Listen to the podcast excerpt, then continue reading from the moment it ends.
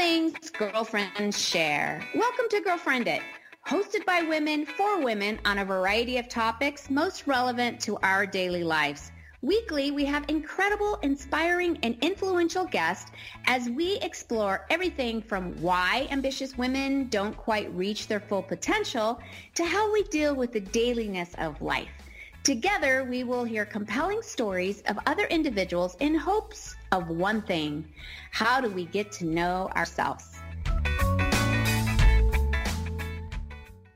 All right. Welcome, welcome to Girlfriend It. This is Patty Lynn Wyatt, and I am the host of the show today without our girlfriends. And instead, we have Kurt Willems as our guest today. And I'm so excited to chat with Kurt.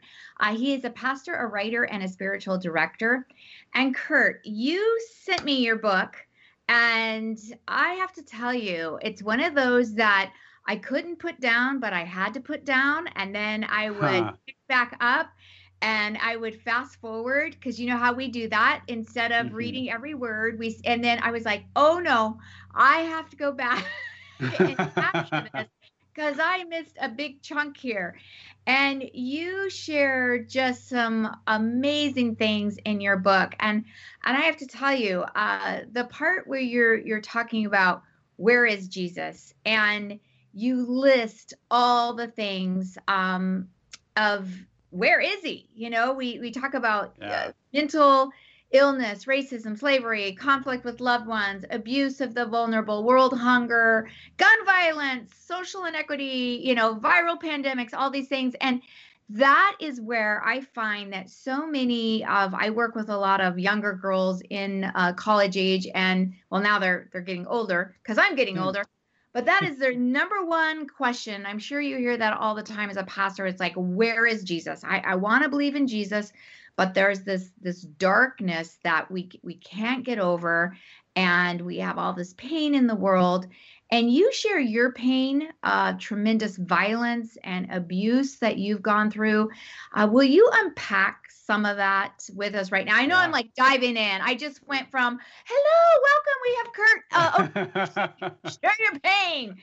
But what inspired you to write this and what took place in your life?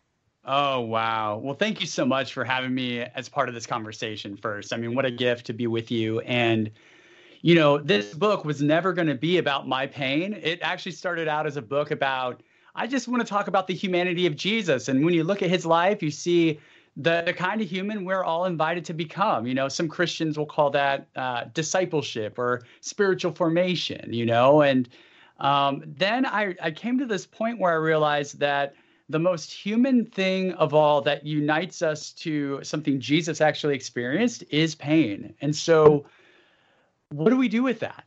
And so, yeah, Jesus doesn't always seem to be present to fix everything. Mm-hmm. And it's mm-hmm. interesting if you look at Jesus' own life, Jesus doesn't get all his stuff fixed either. And so there's something to really tease out there. Now, what that meant for me is that I had, um, I have the story. And, you know, I've shared parts of my story um, of early childhood abuse and some of the real suffering I went through as a kid in other places, you know, um, maybe in a, a church service or some, you know, some testimonial space, but never in a format like a book that's going to be out to the world. You know, that's that yeah. that was something that took a little bit of. I know, you know, I kind of knew that I felt led to do that, but I had to really unpack how do I tell the story so I don't shame other people who are connected how do I do this in a way that's fully authentic to me? And how do I do it in a way that invites people into their own pain rather than saying, look at the author, he's such a hero, he must have it all figured out. Because the truth is, what I try to do is say, I don't have this figured out, but I want to learn from the one who does, and that's Jesus. Mm-hmm. And so that's kind of the path that took me to uh, sharing some of my real moments of both childhood pain and some adult adult pain. Yeah. Um, and you know, the first draft, one or two or three stories like that. The final draft, quite a few more, because as I was writing, it was like, oh, I forgot about that thing when I was a kid, and I had to step back into some real neglected memories. So yeah, it's been quite the journey, uh, to say yeah. the least.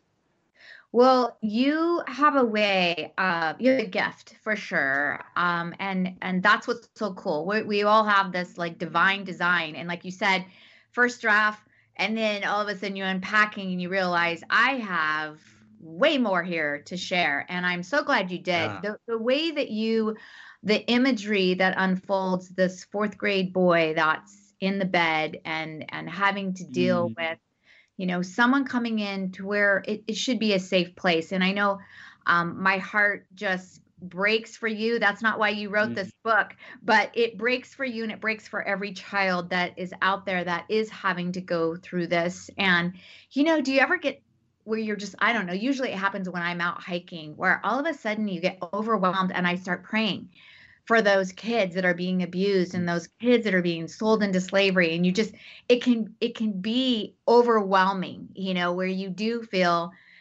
just that the the tears yeah. that well up and, and that's what took place when i was reading your book going wow. okay this is what is is happening somewhere right now as as i'm reading this so i'm i'm so glad that you were able to convey this this message because i i grew up and you know the Brady Bunch. I'm I'm Cindy. I'm the baby, and so I grew up where everyone doted on you. Uh, yeah. You know, when you walked in a room, it was oh look at look at her. You know. Yeah, yeah. to know that you would go to bed in fear um, mm. is is overwhelming. But you mentioned in your in your book, there's a time when you said, uh, it's in like chapter two or three about uh, it's it's not where is Jesus? Uh, what, what is it? What is that chapter? It's like hello, you know, something about where are you, God, or it, something's going wrong, or or something here. Yeah. About driving down the road with the shooting and and hearing it on the radio. And oh yeah. That's what happened in in my life. I had my bubble burst, my little Christian bubble of my college roommate was at Wedgwood Baptist Church in Texas, and a shooter walked in and wow. started a shooting spree and killed her, and then went into the worship center and killed a bunch of teenage kids. And then months later, my mom was in um, a mass shooting where a man walked in and said, you know, I'm going to kill you all. And you're able to take this pain and kind of store it somewhere mm-hmm. for a mm-hmm. little while and you think you're good and you forget yeah. that it is a daily thing. And so even mm-hmm. reading your book, as you talked about driving down the road and you grabbed the steering wheel and you actually apologized for your language in the book. yeah. there's no other word to express this. Yeah. And, um, and it, it, it, it did, it expressed because that's exactly, you know, there are times it just wells up and you go, okay, God, where are you in these in these moments so tell us about that how you you talked about owning your pain and mm-hmm. um that's like the first step forward in healing uh share yeah. a little bit more of how you dealt with that yeah, yeah, no, absolutely. You know, I think the example you point to is definitely one of the formative places in the last, you know, in the last decade or so that um, kind of reawakened some of the um, the neglected pain. And and there's multiple moments like that in my journey. Um, and that moment was, of course, for me just hearing the Columbine shooting kind of in mm. real time as I'm driving down the highway, trying to just lamenting and saying, God, why, why? And um, you know, I I don't always have a perfect why answer. I, I don't even know after writing this book that I have a perfect why answer. But um, you know what I have found is is probably two things I would say. That love is, you know, if you're going to go all in on love, there is always the risk that pain is going to follow. And it doesn't matter the nature of it, at least in this life, right? Because even my spouse, my wife, you know, I have gone all in on love. She's gone all in on love. And a day will come when one of us isn't with each other anymore. Mm-hmm. And we'll have to ask the question was it worth going all in on love? You mm-hmm. know? And I think most people say yes, but it's it's hard, it's risky, and I think often what happens because we we we know inevitably something isn't going to be perfect down the road, mm-hmm. um, we we hold back, and so that's one thing that I've kind of been processing through this book, and I mean, in recent two years. Um, the other thing I would say is that um, sometimes it's interesting that trauma or grief, let's say grief, that mm-hmm. grief in one situation brings up a bunch of other griefs that have more mm-hmm. processing mm-hmm. left in them. And I think I, I hear that in some of what you're saying. You know, later in the book, I talk about a situation where one grief that was really significant to me, broke me down, um, actually reminded me of when my uncle passed away tragically and when my grandpa passed away, you know, and so so having to hold all of that and where my temptation is every coping mechanism possible to hide the pain, to push the pain away. I, I wonder if sometimes, um, you know, incrementally so, because we got to guard our heart, we got to guard our, you know, mental health and all of that. But incrementally so, I start to wonder maybe some of those coping mechanisms are pulling me away from something that um, could be healing walking with jesus through what what is real and what is real mm-hmm. well some things don't go how we want them to go so yeah. Yeah. And and when you're saying that like walking you through it, I think even writing this book, you probably realized how therapeutic that was. Uh-huh. And so often we don't want to share. Like you said, it's not necessarily because we don't want to get stuck maybe in this place and have it be our identity, but you don't want to hurt those that are part of that story. And so there's so many uh, you know things that play into this that mm-hmm. stop us. I think the enemy actually stops yeah. us from going, yeah. no, no, no.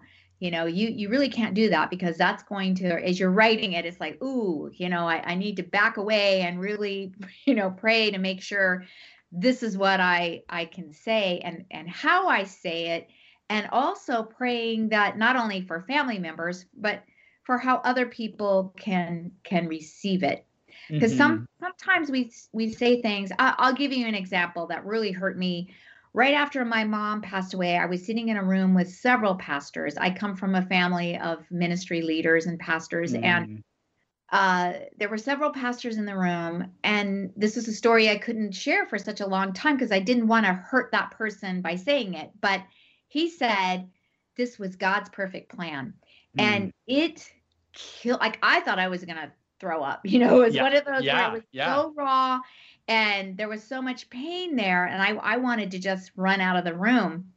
And I could not get my head around, okay, how is this God's plan? How is this God's mm-hmm. perfect plan? And my brother said, Patty, Jesus wept. And. Jesus is grieving with us right now. And it, it was transformational for me even yes. though you've heard those verses and you kind of mocked that verse being this mm-hmm. you know shortest verse all the shortest things. one yeah, yeah yeah and all of a sudden here it had the biggest impact on me that jesus was weeping with me right now and it wasn't about oh this is his perfect plan it was the fact that he was grieving with me and that's a perfect example of how it's it's therapeutic to talk about it and forever I couldn't because I was so afraid oh I don't I don't want to hurt anybody's feelings. But finally you're like no this can benefit that person out there that says those things even though we're not always going to say the perfect thing. I know for me I will do all things. I have no shame gene. I say the worst things in the worst time but I haven't learned but I know not to say that you know yeah. so I've learned that yeah. much Mm-hmm. Yeah. Wow. Wow. You know, it's so interesting. Um, that's definitely one of the narratives that I'm trying to push people, or not even push. I really just try to invite. Like, what if, what if this isn't God's perfect plan? Like, what if this isn't God's will?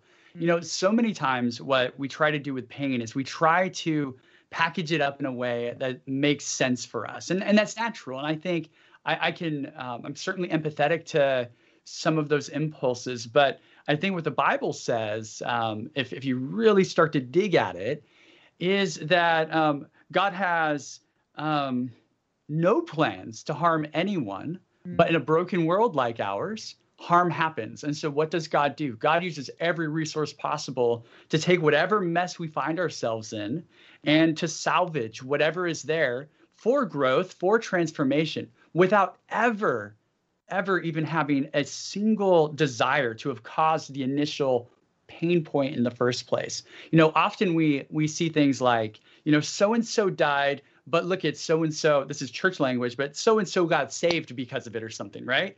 And yeah. and we we attribute the he he had to die so that person would get saved. And what I think is actually more likely is this person died, and God is so good in our grief that God will take whatever possible, recycle it, and try and bring about good fruit where it, where it's possibly going to happen. And so someone getting saved isn't because God had to kill someone or let them die, but more so God is just always on the move trying to bring good out of bad, but never causing the bad in the first place. And I, I think if we can really grab that, our picture of God becomes someone who nurtures us, who's in the room with us when we suffer, and um, who's grieving when um, you know free will does its thing and god kind of not passively backs away but actually because of free will says i don't want this but i you know god could interrupt all of the things that god doesn't want in the world and then we wouldn't have a free world where we can freely choose love you know and so it seems that god has chosen freedom over perfection so that we can actually discover life, discover relationship with God and with each other. And that's really hard. But um, I, one thing I say in the book, I would much rather at this point in my life have God's empathy than God's absolute control. Mm. And um, I believe God is on a mission to, you know, there is a resolution coming. God is going to bring heaven to earth and heal and purge and you know there is a future for us after this is all done um, but in the meanwhile god's empathy is what i found the most comfort in god's solidarity and love and presence mm-hmm. when when you say god's empathy when did you i mean here you are this fourth grade boy mm. and when did you start feeling his empathy when you know we like you said earlier, you know, Christian talk. It's it's so true. Especially when you yeah. grew up Christian, it's like, when did you have that peace that passes all understanding? Uh-huh. Totally, totally. when did you get oh, you know, what a what a great question. Um I there's things I didn't share in the book. One of which is that in the midst of a really hard childhood, well, I did share that like I had a night and day life because everyone outside of my immediate house situation with mom and abusive uh, stepdad figure um, was like light and love to me. Um, so I accepted Jesus as like a four and a half year old right in the midst of all of this about to start. Mm-hmm. And I, you know, before I had some of the categories that I talked about in, you know, a few minutes ago, I would have told you that I believe that God did something kind and special and guarded my heart in a way that coming through all of those circumstances, you know, I have a lot of things. I've had to go to therapy, I've had to work it out. But there are a lot of people who go through what I did who have it much harder when they get mm-hmm. older. And so in some ways I I think that it started very early. I don't know that I would talk about it back then like that, or even in my early young adulthood, I would have talked about it that way. But I think it was very young that I realized in the midst of all of this, somehow God cares about me. Somehow mm-hmm. God really wants to be with me. Um, I never really blamed God per se for all of my stuff. I don't know. I just never went there. Some yeah. people do, but I certainly questioned and wrestled. Um, but God, I feel like from a very early age was gracious and was with me anytime that I could possibly experience God. And sometimes I didn't, and that was hard too. Yeah it is interesting you you mentioned you never blamed God because um, I don't know what that is. If it just really is that you know the Holy Spirit just has your heart.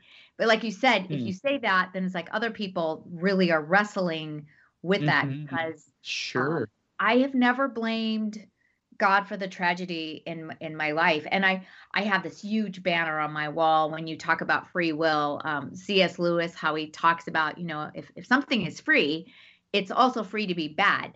So mm-hmm. it's mm-hmm. free, you know, that's what evil, that's what makes evil possible.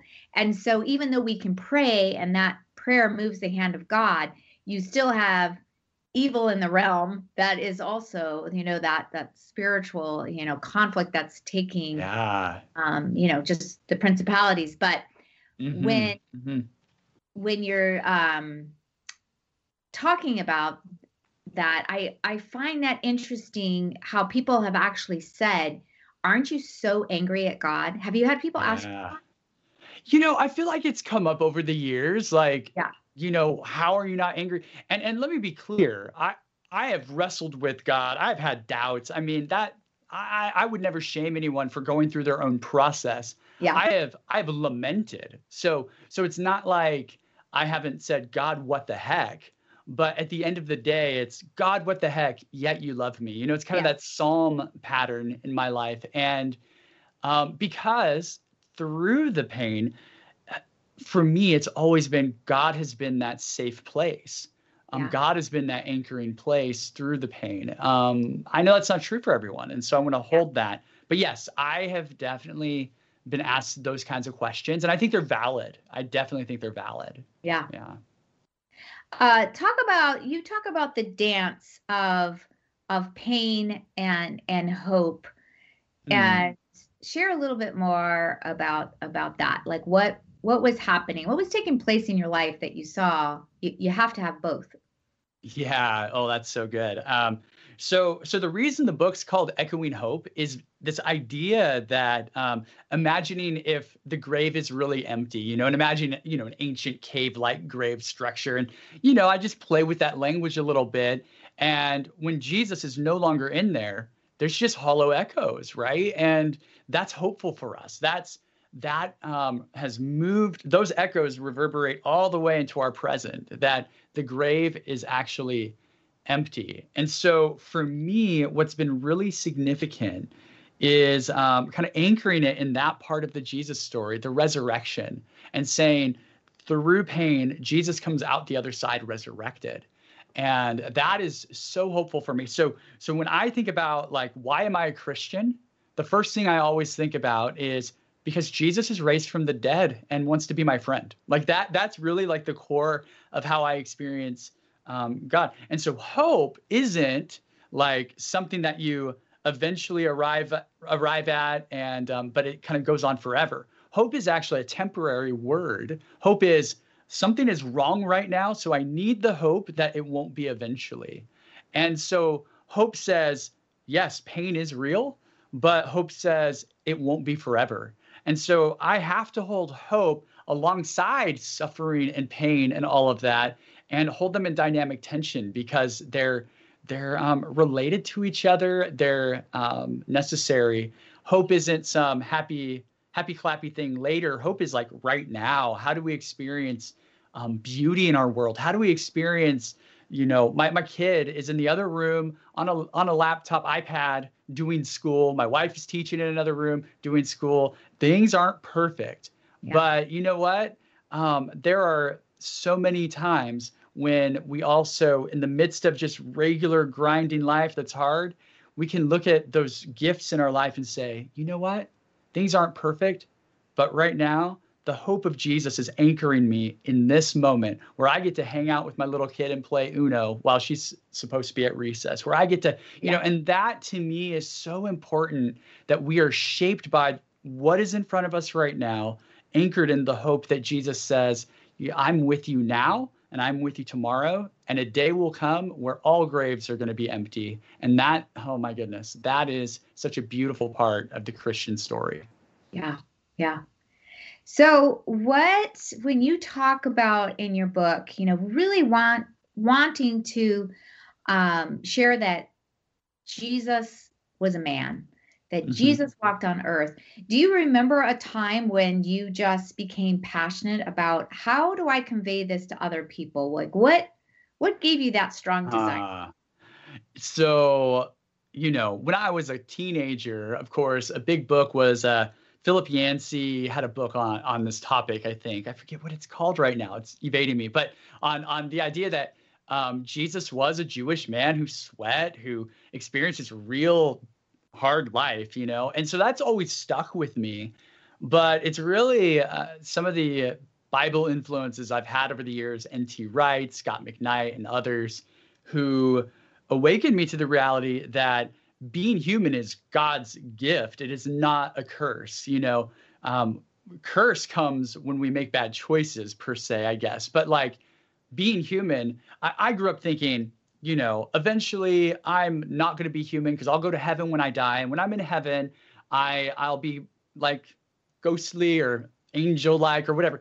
And and what I think the Bible actually says is God created humanity in a good world and called it very good and said, "Bear my image." That goes wrong, but God has been on a mission from that moment to say, I want humanity to really fully bear my image because that's what they were designed for. They weren't designed to escape the world, they were designed to cultivate and help the world flourish and to reflect my love. And so to me, that has been um, a huge deal. So when we see Jesus, no wonder the Bible has this language says Jesus is the second Adam, right? Why is Jesus mm-hmm. the second Adam? Well, Jesus is the human being we are all invited to be in the first place. And so if we look at the way Jesus does life, look, I'm not in the first century, I'm not a Jewish man, neither, neither are you. But what can we look at as we look at the life of Jesus and say, whoa, he's invited me to become more human like him, not less human? And that I think is one of the gifts that um, drew me into this subject for sure. Yeah. All right. So tell us, we have just a couple minutes before we're mm-hmm. ending the show. And I just want to say thanks again for writing the book. Uh, thank you wow. for being on the show. And thanks for answering to the calling that God obviously gave you. What at what point did you know I am going to be a pastor? I know you have your master's of divinity, mm. you're you're all things into how do I share the gospel? Uh, yeah what point did you go this is my path this is my calling yeah um, I'll, I'll i'll be brief but in the story i share about a time when in high school i started partying and kind of was going on a, a trajectory that would have been a bad path in the end and um, had a friend intervene and say you could be so much more than this well that led to the next year um, having a radical transformation with jesus as a sophomore at the end of my sophomore year of high school and I went to summer camp that year. And um, a lot had changed in my life over the course of about three or four months. I, uh, it was just powerful. And um, I had a call to ministry. I wouldn't have called it a charismatic experience at the time, but it was. And, it, you know, and it's been this deep moment of I'm called to be someone who shows people Jesus's love in ministry contexts. And so that really changed the trajectory of my whole life. Um, that's when I started wrestling with my past. And it's when, um, you know, doors started opening towards internships, pastoral ministry, and eventually, you know, I started writing as well. So, um, yeah, it was a powerful moment when I was about 16 years old, and I've never looked back. Wow. I, I just love stories like that. You know, you you kind of in your own little world over here and you're doing your struggles like you said and you're you know i have i have a kid next door as well doing uh, college mm-hmm. and uh, when you just go okay here you are in another state being called by god and and and answering you know what yeah what he asks you to be obedient to so we just want to thank you for being on the show and thank you for listening to girlfriend it for listening to Girlfriend It because our girlfriends are where we get our best tips for life. Find us on Facebook at Girlfriend It, hit subscribe to iTunes or toginet.com.